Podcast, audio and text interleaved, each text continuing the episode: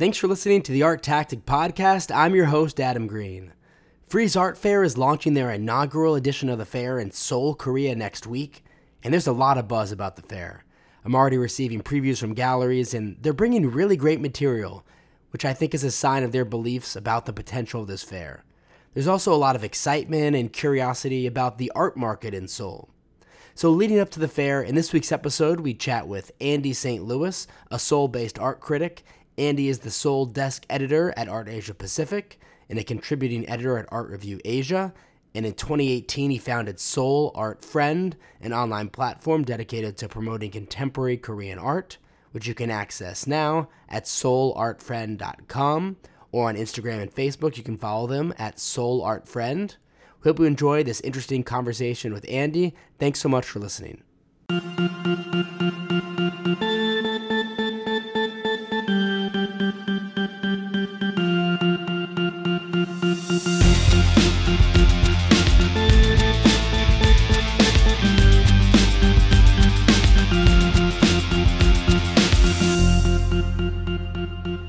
Andy, thanks so much for joining us from Korea. Thanks for having me. I'm so happy to be here. Definitely. Well, you've been in Seoul for a long time, and we're very eager to hear your perspective on everything happening there, as there's a lot of energy surrounding Freeze Art Fair and, more generally, the art market there the past few years. So tell us, how did Seoul become a burgeoning contemporary art hub? It seems to have happened so suddenly for people not paying close attention. Yeah, I mean, you know, Seoul has been sort of quietly developing as a regional player in the contemporary art scene for a number of years, uh, of course, based in Seoul, which is the capital of Korea, where roughly half of the country's uh, fifty million people live. Um, Korea has a rich art history of its own and a strong, you know, tradition of support for the arts. Um, some of the most prominent examples of this are like the Gwangju Biennale, which is the longest running biennial exhibition in Asia, the Korean Pavilion at the Venice Biennale, um, and both of these, you know, operate on public funding. So you have really strong support uh, at the government level for art here, and you also have a really significant domestic collector base that is very sophisticated. Uh, you have a highly developed art scene with world-class museums and galleries, and just a general sort of deep appreciation for visual culture within Korean society as a whole. Um, so how did we get here uh, to the point where Freeze Seoul is launching its inaugural Asian fair in the city? You know, I think uh, a lot of it has to do with the Korean collectors. Uh, at least it sort of starts from that. So um, for the collectors here, art has become uh, a much more appealing investment in recent years due to some of the real estate regulations that were introduced by the previous president, Moon Jae-in. Um, and this basically raised taxes for owners of multiple properties in order to reduce kind of a rampant real estate speculation, especially in Seoul.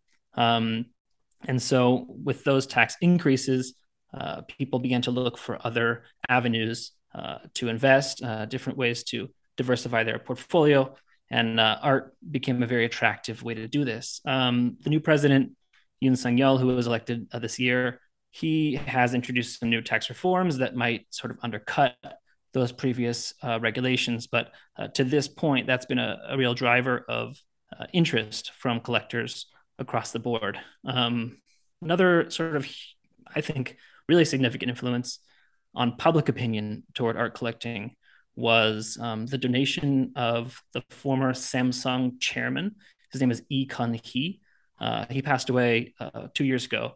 And uh, what ended up happening was his art collection was donated to the state, um, which was a decision by his family because they were facing this massive uh, real estate, uh, not real estate, estate tax burden of about ten billion U S dollars. Um, so his collection of like twenty-three thousand artworks and objects uh, went to the state, and the highlights from this collection, Uh, paintings and sculptures, went on view at the National Museum of Modern and Contemporary Art uh, in the summer of twenty twenty-one.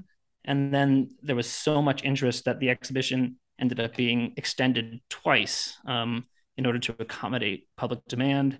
And it stretched to about eleven months total. Um, and the impact of this was you know, as Korea's richest man, uh, Lee sort of represented the pinnacle of success for Koreans, I think, of all ages.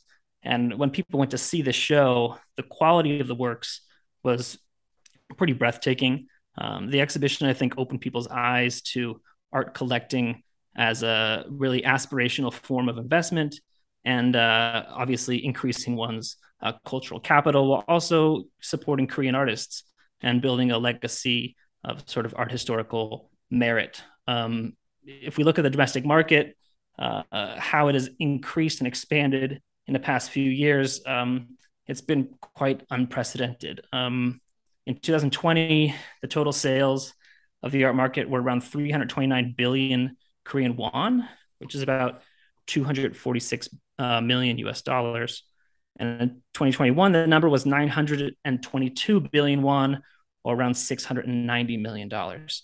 So that's, you know, two hundred eighty percent increase in just one year. Um, in two thousand two, so far, the first half total is already at five hundred sixty-three billion won, or four hundred twenty million dollars. And so it's sort of on pace to break the one trillion won mark, which is about seven hundred fifty million dollars.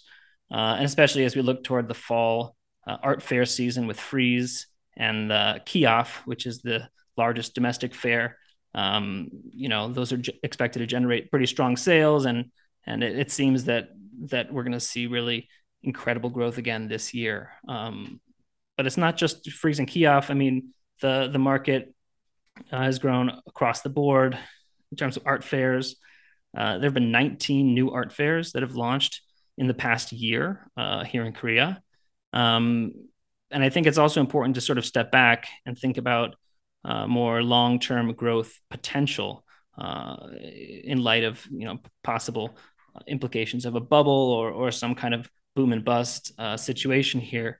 Um, the domestic art market in Korea accounts for just zero point zero two percent of G D P, compared to about zero point one percent or zero point two percent in other industrialized countries. So there's really a lot of room for growth. The Korean economy continues to expand uh, year on year, thanks to increased consumer spending and export demand. And so, you know, the question is really, we've gotten to this point where Seoul is now a viable place to do business, a viable place for international galleries and domestic galleries alike to really uh, consolidate their position and uh, bring Seoul into a position of, of, of market viability long-term. Will it compete with Hong Kong? Will it displace Hong Kong as the dominant regional art market? Um, it's not it's not certain. I think a lot of people are, are, are wondering the same thing. Um, you know, Hong Kong has been the center of the Asian market since the late two thousands. Um, but developments there in the past two to three years have really made the art world a, a bit wary of the long-term um, prospects of doing business there. You know, first it was the protests, then uh, COVID, then censorship by the Chinese government. And then on top of it all, you have these sort of skyrocketing rents for galleries there. And so I think people have been increasingly looking for an alternative in the region uh, that would allow the sort of the same access to the Asian market while avoiding some of the headaches associated with um, operating in Hong Kong. Um, Korea, like Hong Kong, uh, does not impose any V A T or import tax on the sale of artworks, uh, which makes it a very appealing place, uh, especially for international art galleries. Uh, and Korea also has a very robust arts infrastructure and a thriving artist community, uh, two things which I think, you know, Hong Kong is notably lacking. And so we're seeing more international galleries opening locations in Seoul. Um, and I don't think it's really a hedge against any possible uh, downturn in Hong Kong or any sort of reversal of, of fortunes in Hong Kong. But I think it's really people seeing Seoul as a legitimate art market hub um, in its own right. Um, and then you, you know, have to factor in the undisputed attraction of Korean pop culture, which is now really well entrenched in mainstream society. Uh, first, it was sort of Korean food. Um, you know, Korean barbecue, who doesn't like uh, doing an all-you-can-eat Korean barbecue?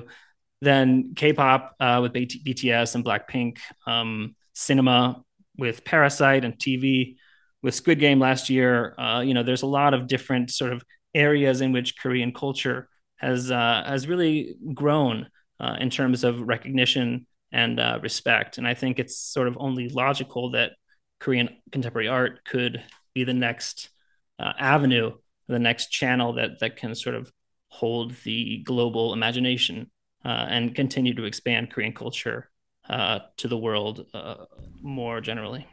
So what is the infrastructure of the art market like in Seoul in terms of the galleries, museums, artists, collectors, and how they engage with one another? And what would you say are some of the similarities and differences between it and the art ecosystems of some of the other major art markets?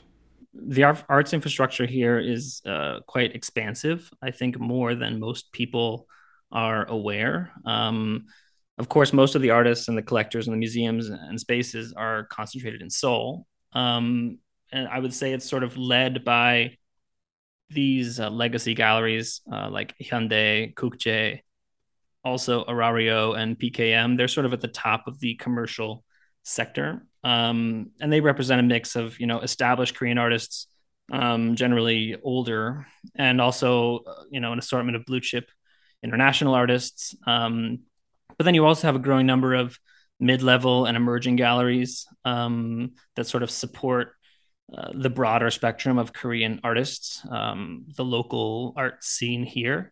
Um, in terms of how they are similar or, or different to galleries in other countries, um, you know, it's interesting. Uh, the system here is certainly different from what is happening in the United States or in European countries. Um, there's not as much of a uh, established sort of feeder system. Um, there's not this sort of expected progression of younger artists to move from uh, smaller galleries to mid-level galleries, and then finally to these sort of mega galleries. Um, it, in a lot of cases, it's sort of all or nothing here in Seoul. Um, however, Uh, as I sort of alluded to before, there's really a lot of public funding here, and that is really an essential part of the ecosystem. So uh, for young artists uh, who are fresh out of their M F A or, or whatever, there are not a lot of opportunities coming from galleries. There are not a lot of sort of commercial opportunities.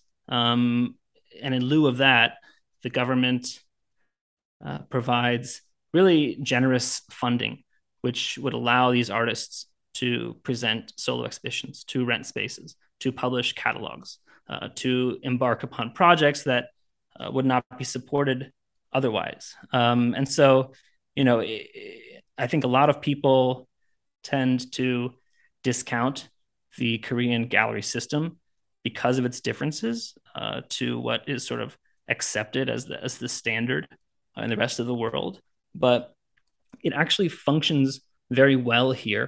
Um, and that's not to say that it cannot be improved, but um, I think a lot of people uh, are not aware of just the sheer level of public funding that is available. And that is really expected, actually, uh, for artists on, on the, the emerging end of the spectrum. Uh, and that extends to artist residencies. Um, that extends to... Uh, Uh, other sort of um, art, artist-run spaces and alternative spaces that, you know, are not commercial in their purview, uh, but have strong support and allow this sort of other segment of the art world to still be present and to still have some place um, among these more sort of uh, dominant commercial galleries. Um, aside from the galleries, uh, Well, I should just say one more thing, uh, that the number of galleries itself is pretty significant. I mean, Seoul has around like one hundred fifty commercial galleries, which I think is a lot more than uh, most people would expect. I mean, Hong Kong has less than one hundred. Um, and these are galleries that are taking part in domestic art fairs, as well as regional art fairs um, in Hong Kong, in Shanghai, Taipei, Tokyo, et cetera. Uh, and then you have the likes of Kukje and Hyundai, these sort of top top level galleries. There are also regular fixtures at the various um, Freeze and Art Basel affiliated um, events worldwide. And then since two thousand sixteen, we have uh, Western galleries that are beginning to join the join the scene and join the fray. Um, the first of which was Perrotin, then Pace, and Lehmann Maupin. Um, and all three of these really consolidated their their place here within the last year by either expanding or opening new spaces. Uh, and then you have this sort of second wave uh, with various small fires, uh, Tadeus Ropak, excuse me, Gladstone, Koenig, Perez Projects. And uh, what's really notable about that second wave is that all of those galleries chose Seoul over Hong Kong as their regional beachhead or as their sort of entry point to the Asian market, which I think really says a lot about the growing level of confidence that international art dealers have about their long-term prospects here in Seoul. Um, museums, uh, also pretty amazing here. Uh, there's more than fifty public and private museums in the Seoul metropolitan area. We have the federally funded uh, National Museum of Modern and Contemporary Art.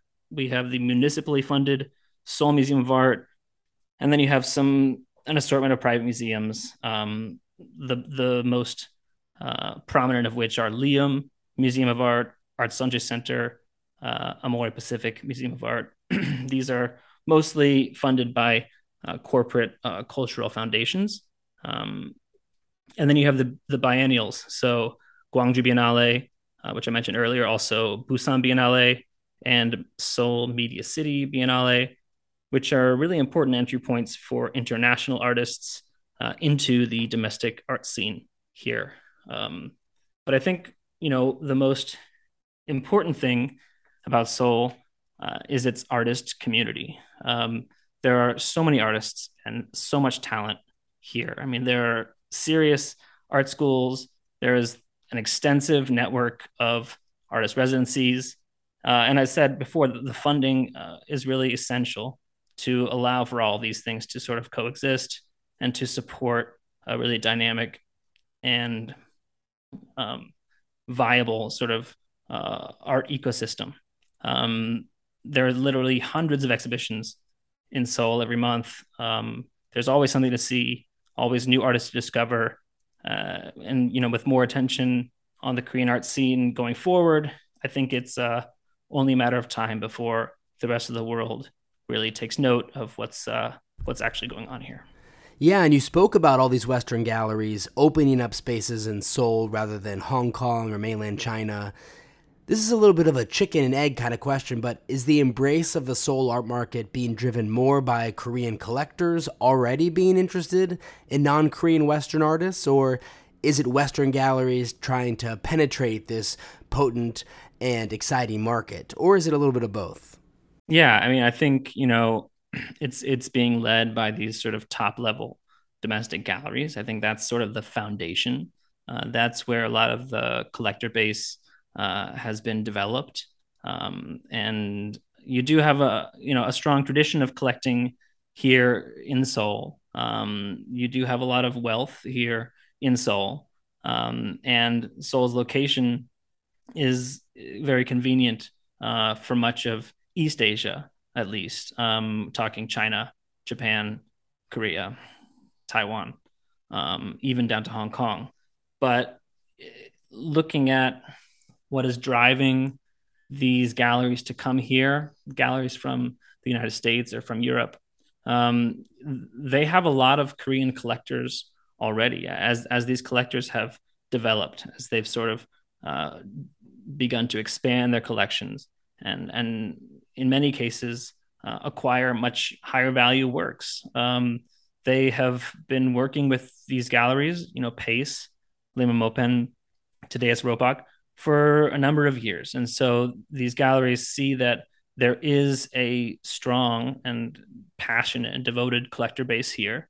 And so the risk is sort of mitigated um, by knowing that they they do have this this stable base. Um, where, you know, the artists that they bring in, uh, they're going to be able to place their works. Um, you know, the the market for Korean art is doing very well. Um, you know, Korea also has its own uh, set of auction houses, uh, which are a, a major factor in in driving art sales uh, domestically. Um, but is it the chicken or the egg? I think it's uh, I think it's it's both uh, and it's neither. I mean, you you need to have a history. Uh, you need to have a tradition, uh, an understanding of of collecting, and and develop a sort of connoisseurship to to desire, you know, to expand your collection, um, to to know what you're after uh, and how to get it. Um, and so, a lot of these galleries, um, you know, it, it's a business just like any other. Um, and so, the Korean collectors, that sort of demographic is is strong, uh, and and also the proximity to collectors in Japan and, and China um, makes it even easier. Uh, it allows for uh, sort of logistical shortcuts, um, consolidating shipments, uh, having a team based in Seoul that also works uh, with collectors in China, that works with collectors in Japan. Um, and so I think it just makes sense for a lot of these people, a lot of these galleries. Uh, and as I said, this sort of second wave, they, for whatever reason, and there are numerous reasons, but they've decided that Seoul is a better place to to to start here. Um, and Hong Kong is just not as appealing as maybe it once was. So let's talk a little bit about Freeze Art Fair and the fact that it, it will have its inaugural edition in Seoul next week. How did the, all this come about? Freeze coming to Seoul, choosing Seoul as its Asian location for a fair. What do you think are some of the reasons why they chose Seoul? And locally, what are people's expectations for how this inaugural fair will go? I've spoken with Victoria Siddall at, at Freeze and tried to tried to get some of these answers as well. Um, and I'm not privy to all the internal discussions, but as far as I can tell, it was a long time in coming. Um, I think there was uh, there was a, an impulse to to join the Asian market somehow uh, on Freeze's part, and I think for a number of reasons, Seoul just made the most sense. Uh, and I think a lot of that, honestly, is personal relationships. Um, they picked Patrick Lee, Pat Lee. Uh, to be the director of the fair, and Pat is a really um, well-respected and established fixture in the local art scene. He's a veteran art dealer. Um, he's an American guy who has really succeeded in, in the art market here, uh, working at a few galleries. Um, I think he has really been one of the the important. Um, he's been sort of a, a fulcrum or a an exchange point that, that Freeze has used to, to solidify their confidence in, in what they're doing here. Um, there's been uh, a really significant initiative to tap into the local community um, in terms of uh, presenting also emerging uh, Korean galleries. There's a sector of the fair focused on you know, emerging Asian galleries uh, curated by, uh, I believe, a Korean curator and, a, and an international curator. Um, and I think Hong Kong was just not necessarily the first choice for Freeze. Um, I think F- Freeze is sort of content to to allow Art Basel to operate in Hong Kong um, and sort of make Seoul their own. Um, and for the, a lot of the reasons I I talked about before, I think, you know, Seoul is a, an extremely attractive place, not just for art, but but for travel in general. Um, that said, having the buy-in from galleries like Pace and Perrotin and Lehmann Maupin, having them already here and established for, you know, five, six years, I think demonstrated a lot of uh, potential for success and sort of long-term confidence and staying power. Um, showed Freeze, I think, as well, that the local collector base is, you know, is very real um, and is very significant. Um, you know, what's interesting about Freeze this year is that they've partnered with Kiaf, which is the sort of premier domestic art fair. They've been running for like twenty years. Um, it's the, the most important fair on the calendar, and um, they're running the fairs concurrently. So uh, Freeze is on one floor and Kiaf is on another floor of COEX, which is Seoul's sort of massive, you know, convention center. Um, it's definitely an unusual arrangement, I think, for Freeze. There's no tent. There's no sort of uh, unique location, uh, which they have sort of made their trademark. Um, but to me, I think, you know, it might be just what Freeze needed in order to to allow for a kind of smooth and successful debut here. I mean, a lot of the logistics responsibility is shared. Um, Kiaf has had this date, you know, at, at COEX for a, a long-standing date at COEX. And so I think it made sense for Freeze to sort of uh, join um, and, if not collaborate, at least sort of cooperate um, and, and run the fairs side by side. Um, the tickets for both fairs are are exchangeable, so visitors will be able to go back and forth, which I think is necessary, although I'm not sure realistically how much overlap there's going to be. Um, I think most people are going to focus on Freeze. Um, but that said, you know, uh, the demand, I think, is very high. I'm sure it will sell out just like every every Freeze art fair. Um, and what people expect, um, I think no one really knows. I, I think, you know, at Kiaf in years past, we've had a selection of foreign galleries, mostly galleries that already had brick and mortar spaces here. So uh, Perrotin, Lehmann Maupin, uh, even Gladstone, uh, some other galleries that are regulars. Um, also uh, Esther Shipper and um, let's see, Perez Projects. You know, th- they've done the fairs in years past, but it's it's always been a, a pretty small cohort of, of international galleries. Um, but, you know, this year, the list is, uh, you know, it's sort of a murderer's row of of top international galleries coming. And as you said, you know, it seems they're bringing really serious, um, serious works to place. Um, and I think it's it's it's going to be uh, really eye-opening for the Korean audience.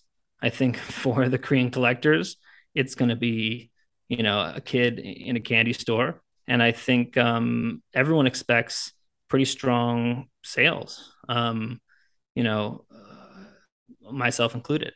Um, and it's, it's, it's very exciting in that respect. Um, you know, Freeze is also running all of its usual V I P programs, uh, talks, studio visits, et cetera. But they're also doing a, a film program, which I think is actually very interesting. They're collaborating with a uh, an L A-based nonprofit called Kyopo, which is sort of a Korean-American uh, networking uh, and sort of creatively oriented nonprofit uh, doing events um, and other cultural activities, as well as this uh, local Seoul um, curatorial collective called W E S, um, which is very well regarded in the local scene. And they're going to present uh, recent works by, I think, ten or so of Korea's leading uh, video and media artists. So, you know, as as a as a uh, corollary program, uh, you you never know um, how many people are going to take advantage of it.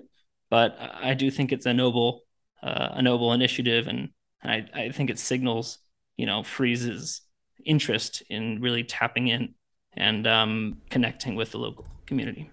Well, we're really excited to see how the fair goes. And I know on this episode, we've been talking about a lot of the positives about the development of the Seoul art market. What would you say are some of the challenges maybe facing the Korean art market in the short and medium term that they need to address as this market continues to mature? Yeah, I mean, I think that's that that's that's a question that everyone has. Um, you know, I, I think from what I can tell, Freeze is very serious about its commitment to Seoul, and I think that bodes well for the near future. Um, in terms of the challenges that I can see. Um, just politically, it's possible that the new president might neutralize some of these business-friendly tax policies. Um, the conservative President Yoon, um, that would obviously sort of throw a, you know, a wet blanket on on the excitement and the eagerness to to open spaces here. Um, I think there's definitely a, a language barrier that um, is more pronounced than that in Hong Kong. Um, however, I don't think that is a serious uh, challenge. I think it's just uh, something that needs to be sort of uh, worked around or, or finessed if possible. Um, honestly, you know, and this is speaking as a as an art critic and a writer, I think there's there's a huge need for more local press, um, especially English language press. Um, compared to Hong Kong, we are here, we're just really lacking in that department. Um, and I think that's essential for for conveying and and really educating uh, the global art world uh, about what's what's happening and and really can help to inform and promote the local scene and the local artists. Um, and I think that's really essential for the long-term success of Korea and Seoul as a, a legitimate art market, is that the local artists be sort of have a seat at the table, um, be recognized for their vision, their talent. And, and I think that takes time and that takes uh, strategy. Um, but, you know, if that doesn't happen, I think it it puts people here in, in a strange position where, you know, Seoul just becomes a marketplace and not a, a true sort of contemporary art hub, um, which by all rights it should be. So um, again, no one knows the answers to these questions. Uh, and I think if you talk to me again in two weeks after Freeze is over, I might have uh, some more opinions on this. But uh, from where I stand, I think there's there's a lot of hope uh, and a lot of, certainly, a lot of expectation for uh, for the success of this fair. So, yeah, looking forward to it. Definitely. Well, Andy, thanks so much again for coming on to the podcast. We really enjoyed hearing your perspective being there in Seoul. For any of our listeners who don't already, they should check out your writing in Art Review and in Art Asia Pacific, and of course, you have Seoul Art Friend, which you founded in twenty eighteen, that our listeners should definitely check out. Tell us a little bit more about that platform that you've established. Yeah, thanks. Um, yeah, my writing is, is uh, usually uh, published in Art Asia Pacific or Art Review Asia, although I, I do contribute uh, here and there to other publications. But you know, Seoul Art Friend is, is really my main uh, my main focus. Uh, Seoul Art Friend dot com. Uh, We have listings, uh, exhibition listings uh, for the hundreds of shows that are on view in Seoul every month, um, as well as some interviews and other content, neighborhood guides for people uh, who are looking to uh, get out there and, and, and experience everything that the city has to offer. Perfect. Andy, thanks so much again. We really appreciate it. My pleasure. Thank you, Adam.